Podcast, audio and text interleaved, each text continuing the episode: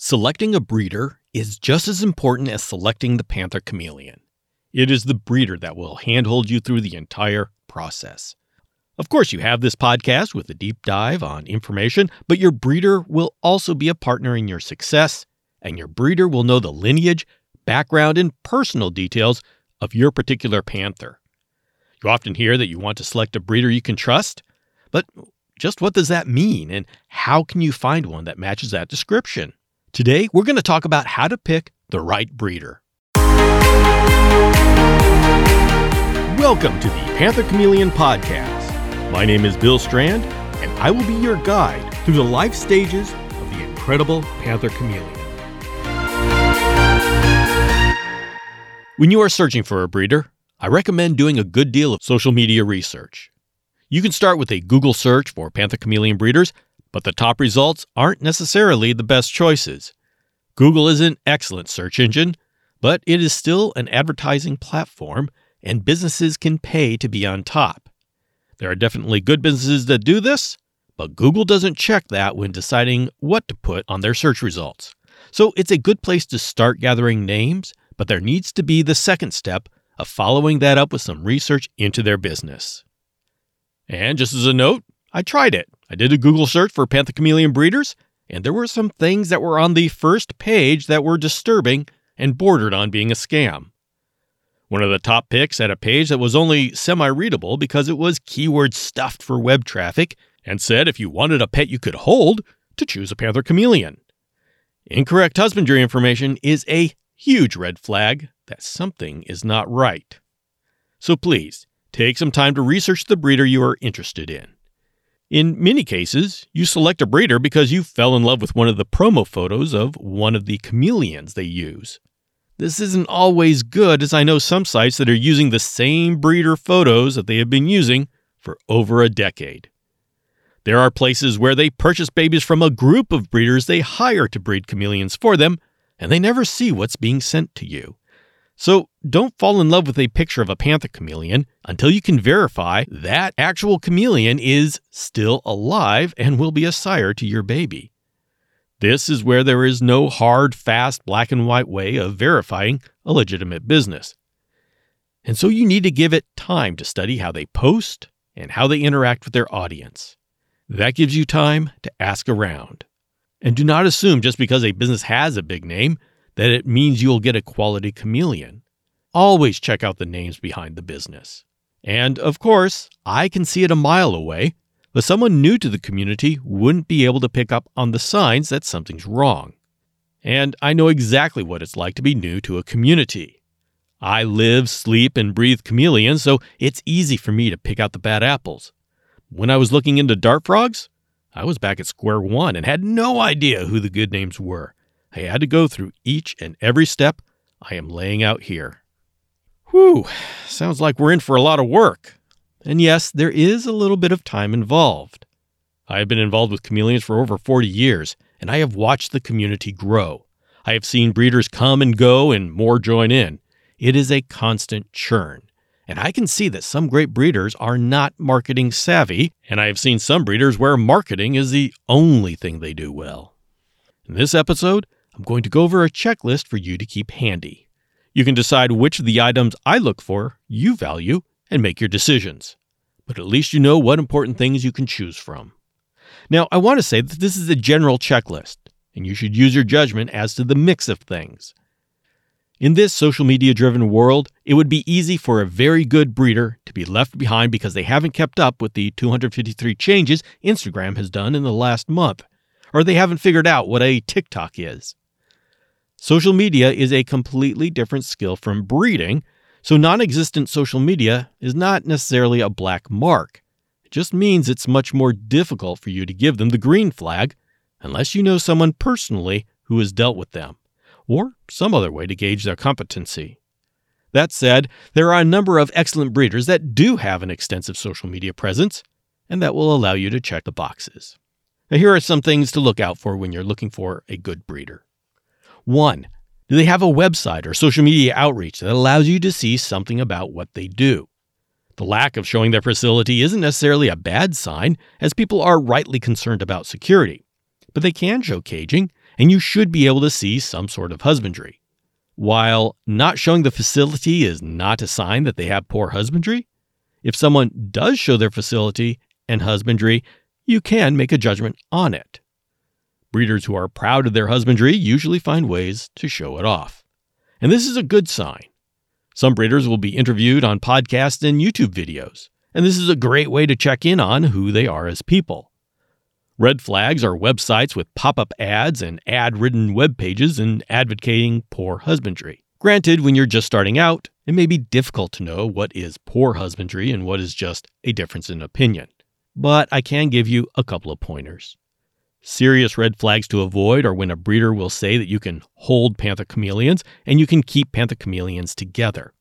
These are things that people wish chameleons were, and to present chameleons like this is deliberate deceptive marketing. Anyone using these items in their sales pitch is not going to be honest in other aspects of your transaction. One husbandry aspect that would put the breeder in the top tier of breeders is if they raise their babies individually. Chameleons should not be raised in groups. Breeders have been doing this for decades to save on space, and they just had to get good at knowing when to separate the bullies. But you would still have occasional bite marks and nip tails here and there. And because of this and an increased awareness towards the welfare of the chameleons, there are a number of breeders popping up that have put the health of their babies ahead of the demands of mass production. If you are deciding between breeders and one of them individually raises their babies, well, you know which one I would go with. The second checkbox is customer service. One of the big advantages of going with an established and reputable breeder is that they will support you before and after the sale. So, to interview a breeder, call them or email or chat over the website, whatever communication method you like to use, and see how they respond. Are they quick to respond and are they friendly? Do you two click? This step is not to judge whether they are good or bad as breeders, it's simply to decide whether your personalities mesh. If this hmm. is your first chameleon, it pays to have a breeder who is there to help you. And part of the definition of reputable is the customer support. So try it out. Call them or email them and ask them if your setup is good for a chameleon. See what they say. Don't expect an hour long detailed analysis if you're not yet a customer, but they should be able to give you a thumbs up or thumbs down as to whether they feel comfortable selling to you. Presumably, if you have found this podcast, you have also found the Chameleon Academy Panther Chameleon Care Guide, and you have a setup that will make them feel confident to sell to you. Now, if you don't have a cage setup, you can simply ask them to help you decide which locale to get. There's no good answer for this, as it is 100% up to your taste, but if they are willing to help you decide, it shows that they are willing to spend time with you. This passes the test, no matter what they actually say or what you actually buy. The third point is reputation. If they've been around long enough to be considered established, then they will have a certain reputation. You will have to get many data points, though, because anyone established will also have some unhappy customers, and they tend to be loud and tend to make things very black and white in their favor. This is just part of doing business anywhere. So make sure you take opinions from multiple sources. Honestly, if someone feels they've been wrong, they will simply make up a narrative that has brief elements of the truth tied together with a distinct lack of what they did. You know, when a kid runs into the house yelling that Johnny hit him for no reason at all? Yeah, there was a reason. So remember that unhappy people are louder than satisfied people. And the chameleon world is so political that certain groups will badmouth a breeder for reasons other than the quality of the panthers they send out. I know a couple of exceptional breeders that were badmouthed because certain groups didn't like their supplementation schedule. The Panthers were of exceptional health, but politics rules social media. So, yes, check for reputation, but also check for bias. If this breeder is active in the community and responds to you when you communicate and the Panthers look healthy, then that should carry more weight than the politics of social media. The key is to watch direct interaction from the breeder with the community and just be careful with what is said behind their back. Notice in all of this, I didn't say anything about price. This is because the most important thing is to find the best breeder. Once you start looking at price, then you start down a risky road. High prices don't necessarily mean the best quality, but if you find a breeder that is established, reputable, communicative, and with solid husbandry, be hesitant to save money going elsewhere. I realize that all of this is a lot harder than making a choice by falling in love with an oversaturated online picture. It is true that there is only so much you can do before you just have to trust somebody, but the more clowns you can wipe off the top, the less of a circus you'll have to deal with. Now, I've been careful not to mention specific names. The reason is that the names are always changing.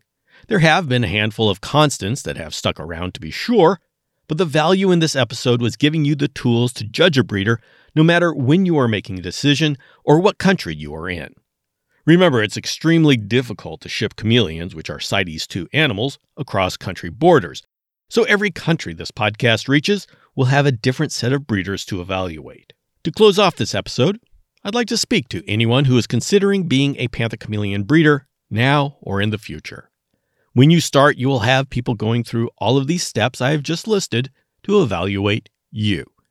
And they will be comparing you to these established breeders who have spent years and tens of thousands of dollars getting to the point where they are now.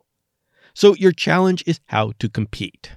Yes, gorgeous photography of your breeding stock is critical, and yes, money can buy exposure. But if you want to stand out, a significant option is you can embrace some of the more advanced husbandry aspects. Individually raised panthers are now becoming a selling point with the community. It may be in the near future, the community will start valuing quality of keeping adults and babies in naturalistic pet quality enclosures. You are getting into this because you love chameleons. So, building a breeding business that encompasses the best of husbandry instead of the most efficient husbandry will ensure that you are ahead of the curve. But of course, this all is way in the future for most of you. We'll talk about breeding much later. For now, the highlights of selecting a breeder are to be patient, select some names you are interested in, and watch how they interact on social media. See what kind of husbandry they show and whether you are compatible as far as communication. And then you can be more confident that you will be able to fully enjoy the advantages of going with an established and reputable breeder. So, are you ready to take a look at what your options are? Even if you don't feel ready to get a panther just yet, now is a perfect time to get a list of names together. You could spend this time just watching how they conduct themselves on social media. Although a good interaction style is not the same as good husbandry, it is certainly necessary when you will try and communicate with them in the future. Another thing to help you prepare is to know what you are looking for. And for this, you want to get up to speed on panther chameleon husbandry. Check out the panther chameleon species profile on the chameleonacademy.com website, and that will give you the basics. I know it's a lot to take in at once, but we will go over it here step by step. And so I thank you for joining me on this exploration of the panther chameleon. If you would like to learn more, there's an entire website at chameleonacademy.com, which has an extensive profile on the panther chameleon. You can also join me for either or both of my weekly live sessions on Instagram and YouTube. Check the chameleonacademy.com homepage for the latest schedule. Finding the right breeder for you takes a little bit of work, but is worth it to make sure you have the right partner on this incredible experience you are about to undertake. And me, well, I'm going to be right here helping as well. This is Bill Strand signing off, and I'll see you next time.